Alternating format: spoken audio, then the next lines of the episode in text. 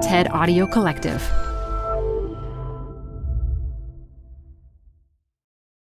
Uber, Amazon, Airbnb. These are all household names for so many of us. Online marketplaces that have made our lives so much easier.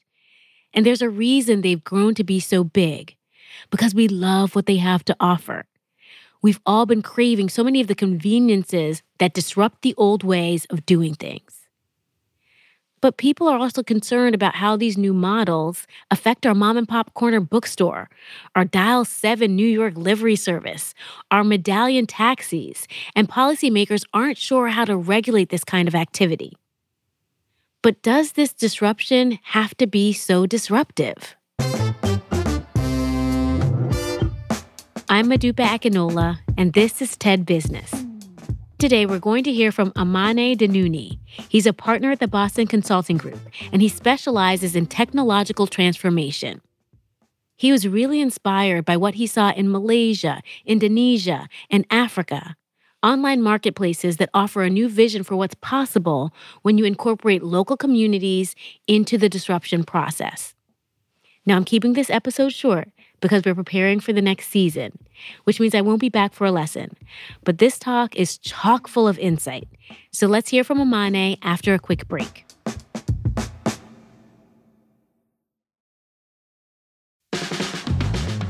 This show is brought to you by Schwab. You're here because you like to keep a pulse on trends in technology. Well, now you can invest in what's trending in artificial intelligence, big data, robotic revolution, and more with Schwab Investing Themes. It's an easy way to invest in ideas you believe in. Schwab's research process uncovers emerging trends, then their technology curates relevant stocks into themes. Choose from over 40 themes. Buy all the stocks in a theme as is or customize to better fit your investing goals, all in a few clicks. Schwab Investing Themes is not intended to be investment advice or a recommendation of any stock or investment strategy. Learn more at schwab.com slash thematic investing. This episode is brought to you by Progressive. Are you driving your car or doing laundry right now? Podcasts go best when they're bundled with another activity. Like Progressive home and auto policies, they're best when they're bundled too. Having these two policies together makes insurance easier and could help you save. Customers who save by switching their home and car insurance to Progressive save nearly $800 on average. Quote a home and car bundle today at progressive.com. Progressive Casualty Insurance Company and Affiliates. National average 12 month savings of $793 by new customers surveyed who saved with Progressive between June 2021 and May 2022. Potential savings will vary. Welcome to the Canva guided meditation for stress at work. Impending deadline? Generate Canva presentations in seconds. So fast. Brainstorm got too big? Ooh. Summarize with AI in a click. click, click. Writer's block? Release with Canva Magic Write. Magical. Stress less and save time at canva.com. Designed for work.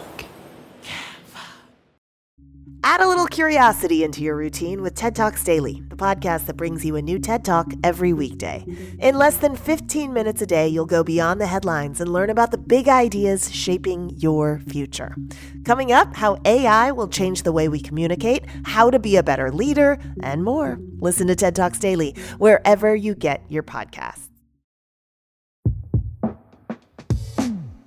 In February 2013, my wife and I moved to Singapore. Exactly at the same time, Uber has announced it started operations in the country. Now, my wife and I agree on a lot of things, but using Uber was definitely not one of them. While I was excited about the technology and how maybe we don't need to own cars anymore, she felt that every Uber car is here to steal jobs from taxi drivers.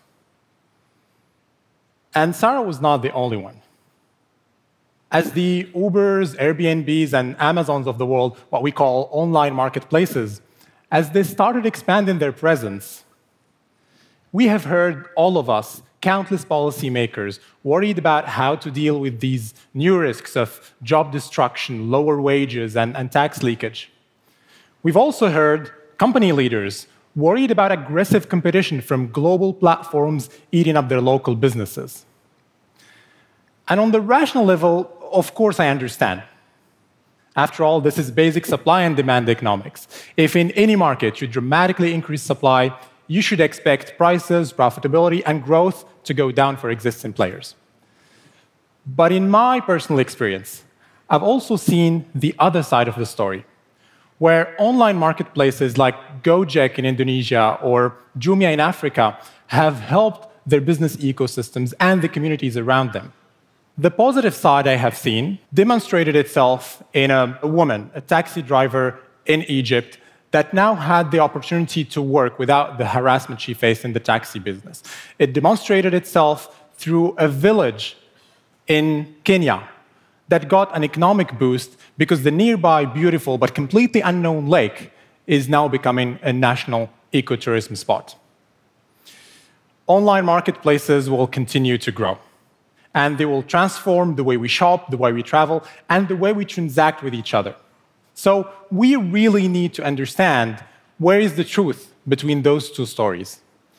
Should we expect more of the bright side or more of the dark and worrying side? And is there a way to get the first without getting the second? I believe there is. As a strategy consultant, I study businesses for a living. And as a mathematician at heart, I couldn't live with something and its opposite being equally true. So um, I went back to fundamentals and I asked the question what do online marketplaces really do? What do they do? Well, at their core, they're doing something very simple. They match sellers and buyers. That's it. For drivers and passengers, you get Uber, Grab in Southeast Asia, or Didi in China. For matching merchants and consumers, you get Amazon, Alibaba, or Jumia in Africa. And for housing, you get Airbnb. For fundraising, you get Kickstarter. The list goes on. What all these examples have in common is that they transition this basic functionality of matching sellers and buyers from the physical world to the digital world. And by doing so, they can find better matches, do it faster, and ultimately unlock more value for everyone. In fact, online marketplaces' core benefit is that they get us more from the same amount of effort. For example, if you're a taxi driver in San Francisco and you decide to work 10 hours per day, then you're actually having a paying passenger in your car for four hours out of the 10. If you take the same car and put it on a platform like Uber, you can have paying passengers for an additional one and a half hours. This is the same car becoming 40% more productive. And the same has been proven true for other online marketplaces. By design, they create more value for the economy. Now, we need to figure out who gets this additional value. You can give it to the drivers, more passengers, more income.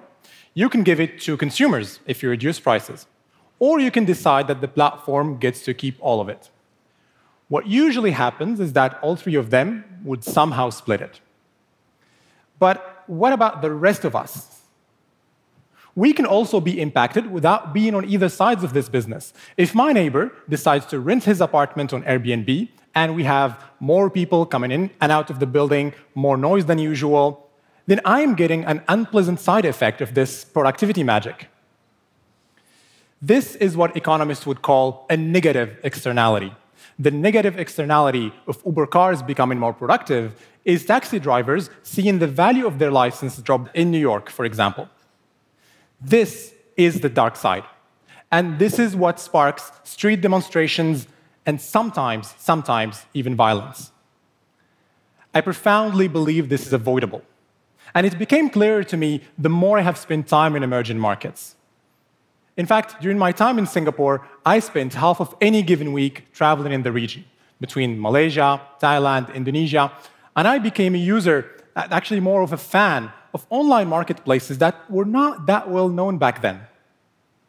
But some of them made interesting strategic trade offs that dramatically reduced their side effects, their externalities. Take Gojek, for example. They're basically Uber for motorbikes. They are one of the most liked online marketplaces in Indonesia. And this has a lot to do with the role they chose to play. Instead of picking a fight with every other transportation option out there, they choose to gradually integrate them within their own platform. So that without leaving the Gojek app, you can check the public transportation schedule and choose to take a bus for a long distance, then maybe a motorbike, or a traditional taxi that you can order and pay for from within the same app. If you look at Gojek today, nine out of 10 previous motor taxi drivers believe their quality of life has improved after joining the platform. And nine out of 10 consumers, nine out of 10, believe that Gojek has a positive impact on society in general. Now, this level of trust is what allowed Gojek to grow into what is today a super online marketplace for everything from food to grocery, even massages and, and laundry pickups. It all came from a deliberate trade off to be an orchestrator of a bigger ecosystem where others also have their role to play, instead of a single winner, a hero that takes for himself what would at the end be a smaller pie. Another interesting example is Jumia. Jumia is the equivalent of Amazon in Africa, but they don't generate the same level of fear in the small business community. And one of the reasons for that is because they have decided to actively invest in the African entrepreneurs to grow them into the digital age. Now, keep in mind, Jumia is operating in countries with some of the lowest digital literacy and digital connectivity scores in the world. Now, they could have dealt with that the usual way through lobbying for reforms, and they probably do that.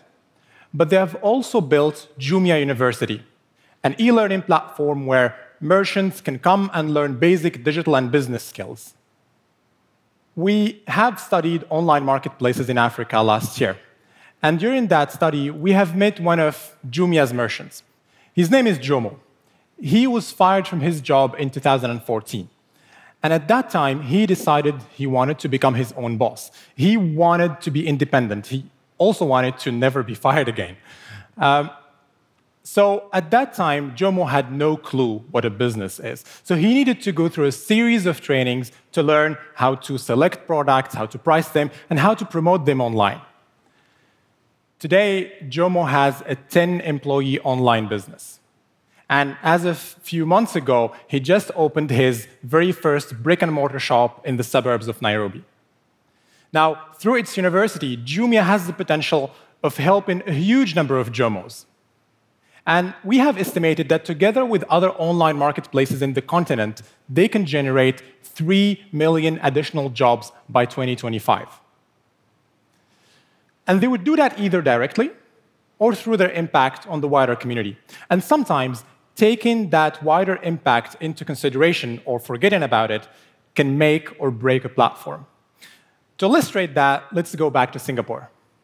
So, when we decided with my wife to leave the country last year, Uber decided to do the same. At the same time, again, we became to, we started to see that pattern, but maybe it's a coincidence.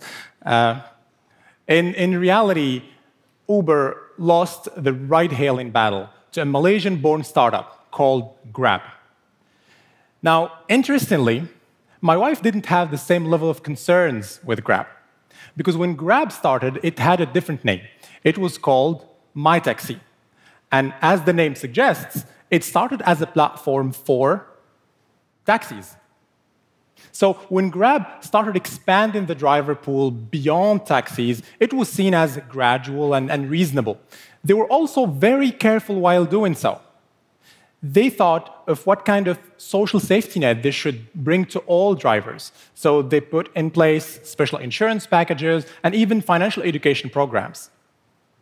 Now, compare that with what happened in London, in New York, in Paris where taxi drivers didn't feel that the platforms understood they had to pay 200,000 euros for their license, and mostly in loans. When you don't take that kind of social, environmental information into account, you get strong reactions. I'm not trying to argue that the trade offs by either Grab or Jumia or Gojek are risk free. Did they slow down growth at some point temporarily? Maybe. But look at them today. Gojek is worth $10 billion. Jumia is one of only three unicorns in the whole of Africa. And Grab, well, they pushed out Uber out of the whole region of Southeast Asia. And I also think these trade offs have nothing specific to emerging markets. Amazon or Uber or others can learn from them and adapt them to their own realities. In the long run, this doesn't need to be a zero sum game. In the long run, and, and this is maybe the Asian side of me speaking, it pays to be patient.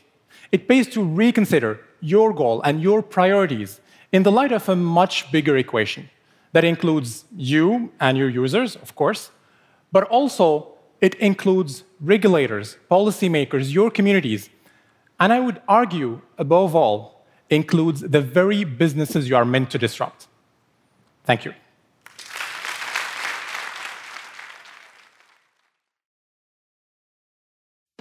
Support for TED Business comes from Odoo. What's Odoo? Well, Odoo is an all in one management software with apps for every business need. Odoo has apps for CRM, accounting, sales, HR, inventory, manufacturing, and everything in between. And they're all in one easy to use software.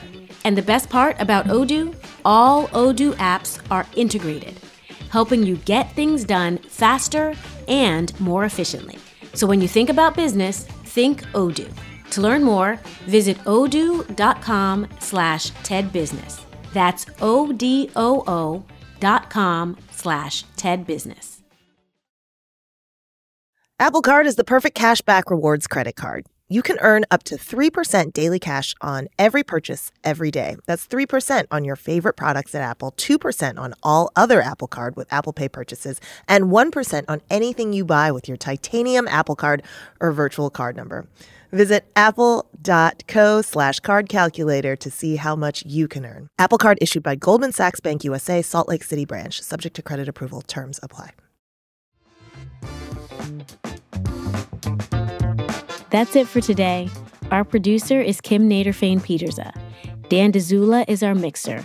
And special thanks to Michelle Quint, Ban Ban Cheng, Anna Phelan, and Colin Helms.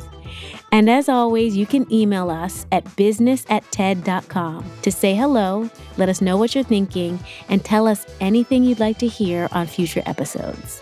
I'm Modupe Akinola.